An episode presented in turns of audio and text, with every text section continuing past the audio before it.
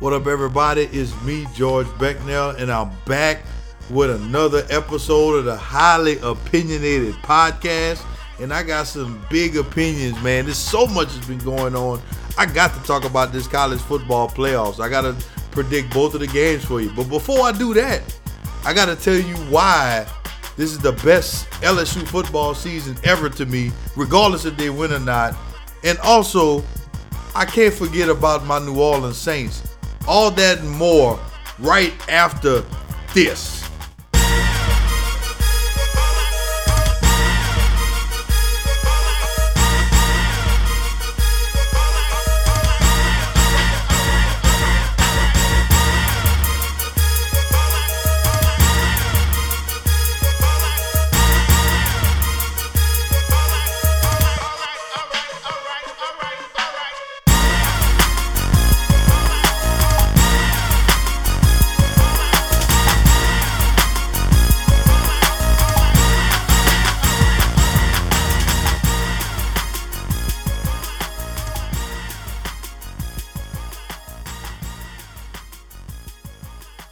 Hey man, I, I missed y'all. It, it's, it's been a while, but I had to come back and talk to y'all about these college football playoffs. You know, we got two amazing matchups coming up. We got LSU facing off against Oklahoma, and we got Clemson facing off on Ohio State. So we got two fantastic matchups, and I'm gonna get into it and break it down and kind of let you know what I think and what I feel about each game. But before I do all that, I got to dive into a little something closer to home, right? It's no secret that I grew up watching LSU football. You know, my dad had me watching LSU when Curley Hallman was the coach, you know, and I watched a couple of years of bad football, right? You know, and I've fallen in love with the culture and the tradition and the history and, and everything about LSU football, right? So, you know, when I think about LSU football, I think about the white jerseys at home. You know, Gerry DiNardo bringing those white jerseys back. You know, I think about every five yard line being marked off. I think about the the H field goal post, things that no other school has. You know, I think about the band playing the same thing on every down. Like I just love the tradition, right? And some of the big moments. Like I remember you know, when Kevin Faulk got here and LSU started going to bowl games, when they knocked off Florida in 97, you know, then Nick Saban came in, took the program to a new level. You know, Rohan Davey and Josh Reed had a fantastic season 01. They won the SEC championship for the first time in I don't know how long. You know, you had the Bluegrass Miracle. You had the national championship, which I was on campus for you know, with guys like Marcus Spears, Corey Webster, Justin Vincent, you know, Mike Clayton, that that whole that whole group of of players, right? That fantastic group. You know, then Nick Saban leaves. You got Les Miles coming in. Les Miles going for it on four down four different times. You know, losing two home games but still winning the national championship, and, and just being the Mad Hatter. Then you kind of went little dark ages of of inept offense and just, you know, only defensive football, right? But I'm going to tell you this. Out of all those moments that I've watched LSU football, this season has been the best for me ever. You know, and for a plethora of reasons, right? You know, reason number one, I just talked about how bad LSU's offense was under Les Miles. You know, this a couple years ago, I saw a stat where Leonard Fournette ran the ball with eight men in the box higher than 60% of the time. 60% of the time, we're running the football with more than eight people in the box. That's ridiculous. And I, am just glad that brother didn't tear both his ACLs while he was here with that type of wear and tear, you know. But that goes to show the type of bland, vanilla, three yards in a cloud of dust offense that we had. Well, fast forward to this year, there were times where the defense was struggling you know. And I'm not throwing shade at the LSU defense because they're peaking at the right time for them to make a championship run. But I would have never imagined in in any stretch where the defense would be struggling and the offense is like, don't worry about it, we got you. We just go outscore everybody. You know, because think about it. At some point in the season, this team gave up 30 plus points to Vanderbilt, 30 plus points to Ole Miss. No problem. Defense is like, I got you. I mean, excuse me. The offense is like, I got you. We go ball out. So, in a history of LSU offense that is three yards in a cloud of dust, for us to be able to open it up and be able to pass the ball and run the ball in the spread like like LSU's been able to do is nothing short of amazing. Hats off to Joe Brady and Steve Ensminger for that offense, right? Another reason why I'm excited, and this is my favorite season ever, Coach O. Now you say what you want about Coach O. You know, Coach O was a terrible coach at Ole Miss. We get that. You know, he wasn't good. When Les Miles got fired, well, first of all, let me say this. It was time for Les Miles to go. But LSU and Joe Alleva handled that situation so badly to where it, it, was just outright embarrassing for the university. It was embarrassing for Les Miles. But, you know, Coach O was named the interim head coach and he handled himself like a true gentleman. And LSU didn't want him. LSU didn't want to hire him. You know, they publicly wooed Jimbo Fisher. They went after Tom Herman, all while this man's coaching, and he handled himself great. He's a guy from here. He's an underdog. I just told you how bad he was at Ole Miss. This is the job that he wanted. And now look at him. You know, he couldn't be more excited to be LSU's head football coach at all. Like he could be anywhere else in America, and this is where he would want to be. And for him to just have the success that he's been able to have, and for him to just be undefeated and be the CEO of this LSU program with the best offense we've seen in in LSU history. I, I just love that for him. So I'm I'm excited about this season because of Coach O. But last but not least, I got I got I got to bring up Joe Burrow, right? Joe Burrow has been the best quarterback I've seen at LSU. You know, now somebody might say Jamarcus Russell might have more talent. Well, Jamarcus Russell probably was the best thrower of a football I've ever seen. But as far as being a complete quarterback is Joe Burrow. You know, somebody else might say, "Hey, the system allowed Joe Burrow to be able to accomplish everything he accomplished. And it helped him, obviously. Like, he's not going to throw for 4,800 yards in a Les Miles type of offense. I'm not I'm not naive enough to think that. And I get it. You might watch a game and sometimes Joe Burrow sitting back there in the pocket. He's got a long time to throw he makes a good throw and it seems like Jefferson or Chase or Marshall is gonna be wide open. And and I get I get that. That that's a product of the system that he's in. But that's not what impresses me about Joe Burrow.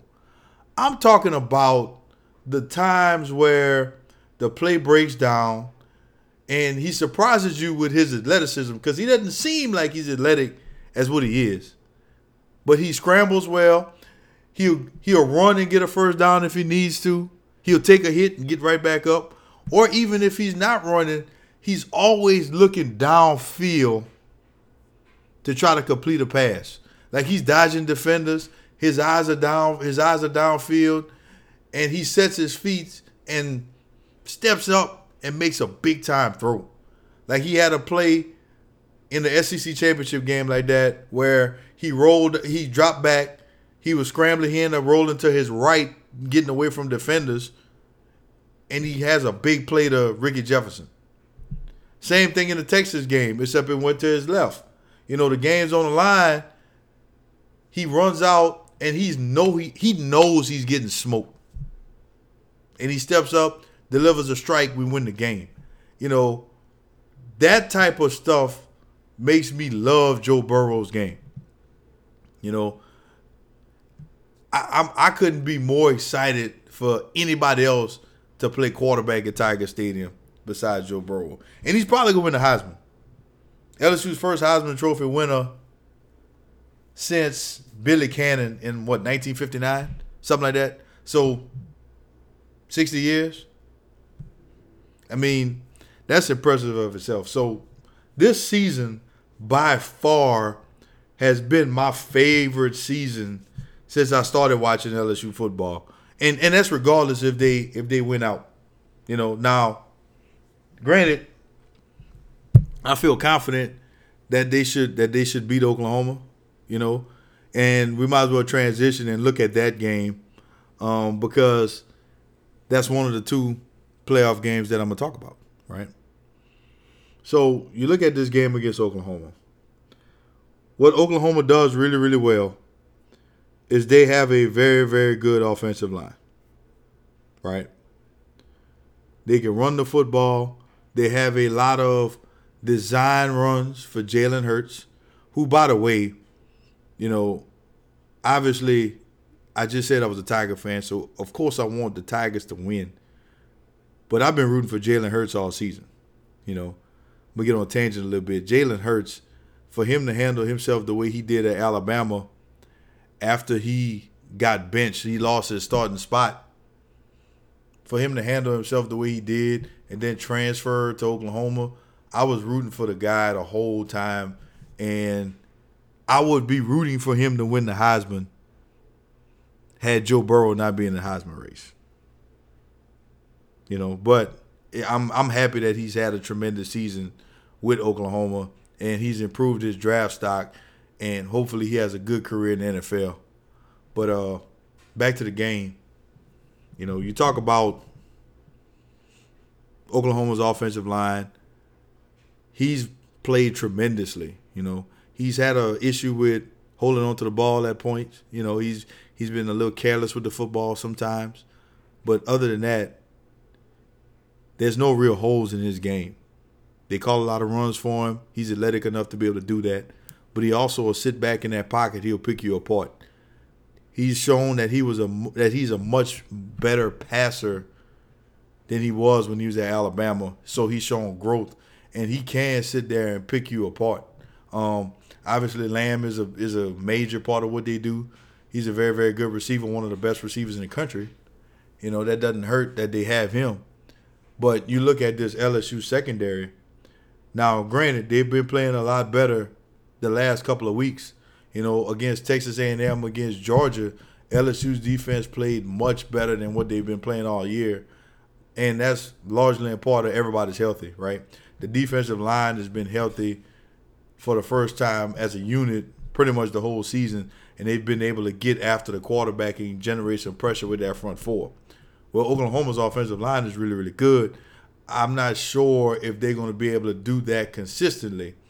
Um, so one, I guess if you want to say an Achilles heel of LSU's defense, in my opinion, is their nickelback. You know, um, Vincent and the other cornerbacks that's not DJ Stingley and Kristian Fulton. The other the other corners, they've struggled in coverage. And if Jalen Hurts has time in the pocket, that might be an issue. So I would expect Oklahoma to put up some points against this LSU defense. I don't expect them to put up like 30 or 40, but if they scored like 21, 27 points, I wouldn't be completely shocked because I think the offense is good enough to do it. But then again, man, if you take a look at the other side of the football, my lord, Oklahoma has a terrible defense. I mean, terrible. And that defense don't stand a chance of stopping Joe Burrow, Clyde Edwards Helaire, Ja'Marr Chase, Justin Jefferson, Terrace Marshall, Thaddeus Moss. It goes on and on and on about all these weapons that Joe Brady, Steve Ensminger have at their disposal. You know, so I don't expect this game to be close at all. I expect LSU to really, to really come out and send a message in Atlanta, the same place they won the SEC championship in a couple weeks ago. I feel like they just go come out and they go blow Oklahoma off the field. But the only shot that Oklahoma has is to try to keep the game close. They're gonna have to keep Joe Burrow and this LSU offense off the field. So this is where this big offensive line comes in. They might have to run the ball a lot more because you don't want a quick strike and and getting a shootout with LSU's offense because you're gonna lose. Um, I think that's the only chance they got. I don't see them. I don't see them winning this ball game by any stretch. They're like a 12 and a half point underdog. I would take LSU to beat the spread. That's just me. But enough about that because I think it's going to be a blowout. We're going to move on to a a much better matchup. So I'm going to move on to the to the more intriguing game of the college football playoff.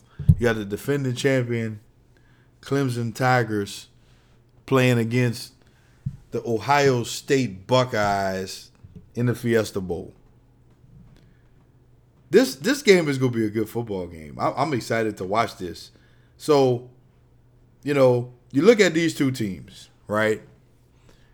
Everybody's been talking about Ohio State all year, you know, and, and for good reason. They've been impressive. Um, they have big wins against Michigan, Penn State. They beat Wisconsin twice. They won the Big Ten, which I would assume is the consensus for the second best conference in the country. You know, this team has looked good all year, you know. But then on the other hand, you have Clemson. And Clemson is the defending national champions. They've won about 27, 28, 29 games in a row, something like that. Um, but nobody's talking about them. Well, that's because they haven't played anybody. Now, the team is very, very good. You know, you look at this team, they've blown everybody out you know, since since they had that close call against North Carolina at North Carolina, where uh, Mack Brown, North Carolina's head coach, went for two at the end of the game and missed it. Um, they had that close call, but since then they've been dominating everybody. But if you look at the team, it's a very very good football team. Now, granted, they did lose their whole defensive line in the NFL draft, but that back seven on the defense is as good as anybody else in the country. Then you look on the other side of the football, you got Trevor Lawrence, who is a very, very good quarterback. You know, he's clearly a top five quarterback in the country, if not higher. It's just nobody's talking about him because of the success of Joe Burrow, Fields from Ohio State, and Jalen Hurts, right? But he still threw for 3,100 yards. He's completing 68% of his passes. He has 34 touchdowns as compared to eight interceptions he's having a great season.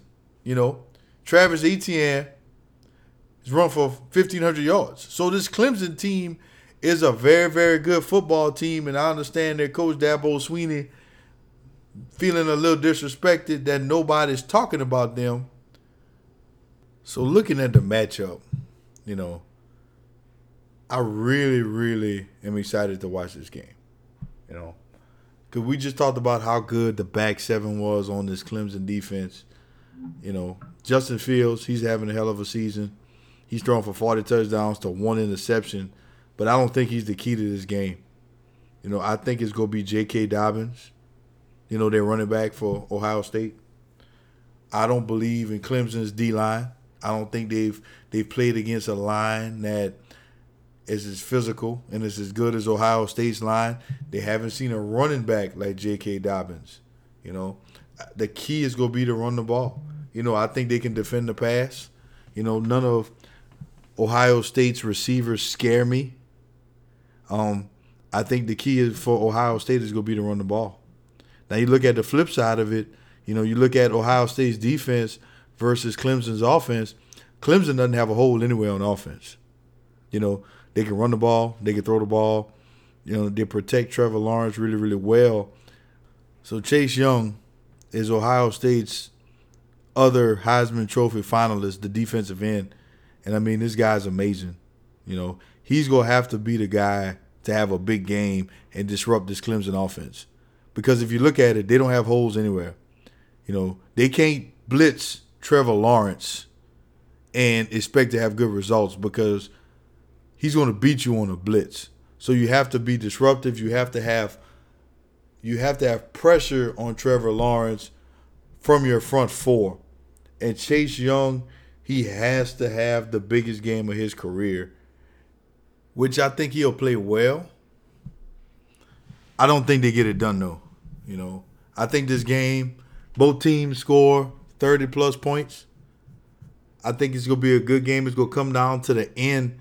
But at the end of the day, I get that Clemson hadn't played anybody this season. Their schedule has been super weak. I think I even saw a JUCO team on the schedule this year. Ohio State's played some good opponents.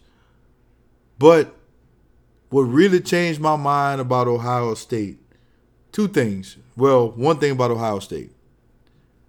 Last week, they were down in the Big Ten, the Big Ten championship game in the first half to a team in Wisconsin that they beat the brakes off of in the regular season, right? It almost looked like the moment was too big for them. Now, at halftime, they made adjustments and they, they came out and they were a better football team, so they took care of business. They can't afford to do that against Clemson. Because even though Clemson didn't play nobody, Trevor Lawrence, most of his offense, won the national championship last year. They took Bama behind the woodshed and did the unthinkable. They beat Bama like nobody thought that Bama could be beaten. You know, and I'm not saying it's the exact same football team, but a lot of those key players are still in place.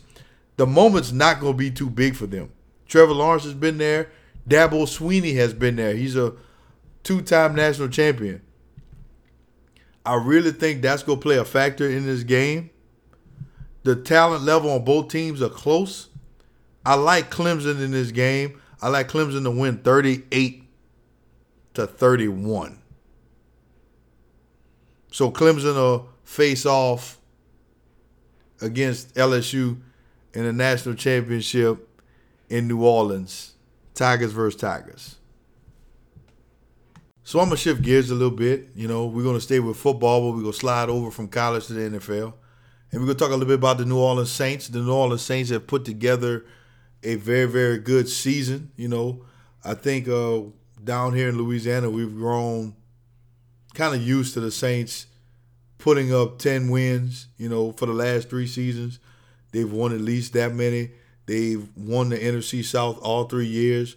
The combination of Drew Brees and Sean Payton has been brilliant, you know, as usual, you know. Um, so just over my overall thoughts of the season, first and foremost, I got to give some props to Teddy Bridgewater. Uh, Drew went out with an injury, as we all know, and uh, Teddy came in, won five straight games for the team, and you know that's the perfect role of a backup, right? A backup quarterback, you're supposed to be able to come in, maybe make a small adjustment here and there, but you're supposed to be able to win games with your backup quarterback. When Drew went out, everybody was saying, well, you know, you might be out six games. Let's hope that Teddy can go three and three. Teddy only played five games and he went five and zero. Oh. So, hats off to Teddy. Um, you know, right now they are third in the NFC as far as playoff seedings. Um, they they were number one, but they lost a thriller to the 49ers. And just looking at the whole team, you know, the season going the way it's going, um, it's going to be difficult for the Saints to get home field advantage. And because they lost to the 49ers, you know, and they also have a couple injuries. They, they lost Davenport and Sheldon Rankins. That's two very, very good defensive linemen. They lost them for the remainder of the season. You know. So home field advantage. Well, let me let me step back a second when we say home field advantage, as the number one seed in your respective conference, you get to play every home game, every playoff game until the Super Bowl that you that you get on your home turf, right? And the Saints historically under Sean Payton and uh, Drew Brees' time in New Orleans, the Saints have lost one home playoff game, and that was the NFC title game last year. You know, most people will probably blame that game on the no pass interference or the no call on the pass interference. Um, but either way, they played well enough to win. They just didn't pull it out the at the end. That's the only home playoff game they've lost since Drew Brees and Sean Payton came here in 2006. On the flip side, they've only won one road playoff game in that same time span. And that was a game in 2013 in Philadelphia. And I don't think the Eagles were that good that year either. So, more so than any other team in the NFL, I feel like the Saints need home field advantage. You know, just being in that Superdome, being a part of that environment.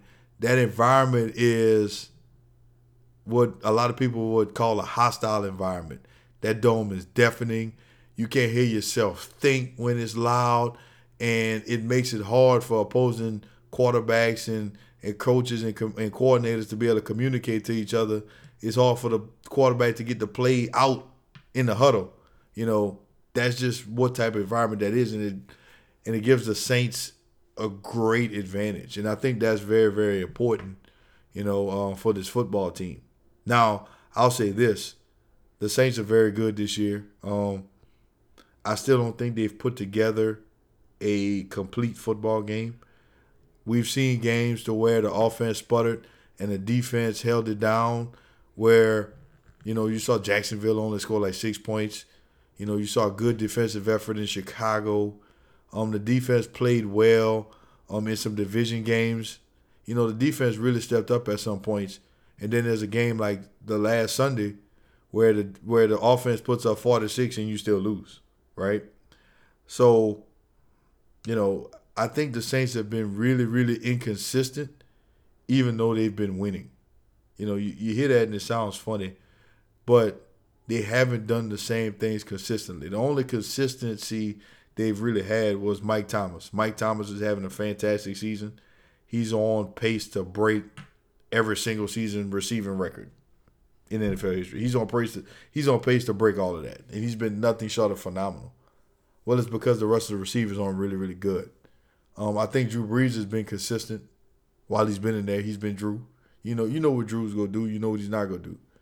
Um, now the Saints still have a shot to get home field advantage. Um, what they would need, they need some help though. They need the Packers to lose a game.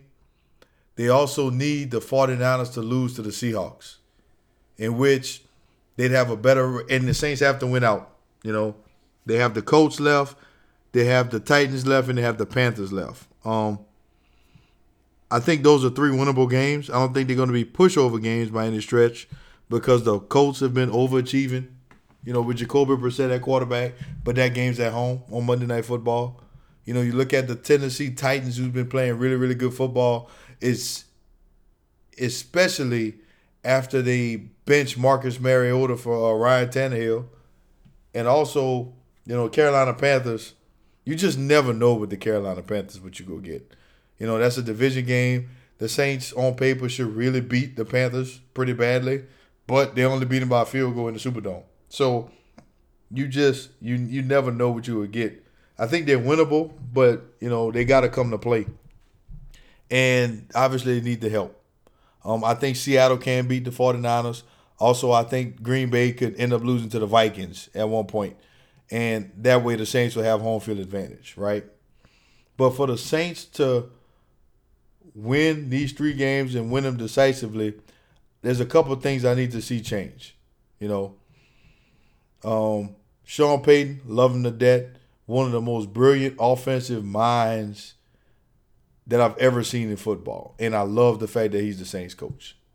But sometimes he over he outcoaches himself, and I thought the play calling was much better when Brees and Kamara were out of the lineup. You know, now, I'm not saying the Saints are a better football team without Drew Brees and Alvin Kamara because that would be crazy. What I am saying is the play calling was more conservative and the offense was more balanced. You know, Sean Payton has confidence in Drew Brees, and as he should. Drew Brees, is the first ballot Hall of Famer. Anybody, any head coach would be crazy not to have confidence. But I think Sean takes a lot of risks that aren't necessary, and you put Drew Brees behind the sticks a lot. You know. Also, I think we force the ball at Alvin Kamara too, especially when we're running in between the tackles. So, in my opinion, I think Latavius Murray needs to get more carries between the tackles. Alvin Kamara still needs a lot of touches, but let's get him in space. Let's throw him the ball. Let's let's pitch it out to him. But when we need those tough two or three yards, like third down and one or two, four down and one or two, I'd rather see the Saints line up and run Latavius Murray than Alvin Kamara. That's just me, and that hasn't happened. Um, when we got the the teeth kicked out of us by Atlanta, the Saints ran the ball 11 times. Even against the 49ers last week, Latavius Murray averaged 10 yards a carry. You know, this brother is a good running back. He brings the same dynamic that Mark Ingram had with Alvin Kamara last year, or the same dynamic we had with Deuce McAllister and Reggie Bush years ago, where you had the bruiser, the physical guy, and you also had the guy that you want to get in space. Um, Latavius Murray needs more carries. I think he needs at least 50 carries a game. Let's give Kamara maybe five to six, seven carries, and let's get him the ball in the passing game and let him play. Um, I think that has to change. I think once once the offense controls the ball a lot more, it'll help the defense stay off the field. Um, the defensive line has been very, very good, but now that Davenport and Sheldon Rankins are out for the season, that defense is gonna need some help. Um, and I think controlling the football is the way to do it. I don't see the Titans or the Colts or the Panthers having prolific offenses to where they just go score a whole bunch of points. Anyway, let's just go ahead and control the football. Let's lock up home field advantage. And, you know, I'd like to see the Saints have the number one seed and get a shot to go to the Super Bowl and let Drew Brees retire as a champion like John Elway did. So that's all I got for y'all this week, you know, of uh, the highly opinionated podcast. Um, if y'all have any questions or comments, um, my, my information will be in the bio. I do enjoy all feedback. My Twitter is George underscore Becnel. That's the quickest way to get to me. If y'all have any questions, let me know. But until then, I'll see y'all next time, man. Go Tigers.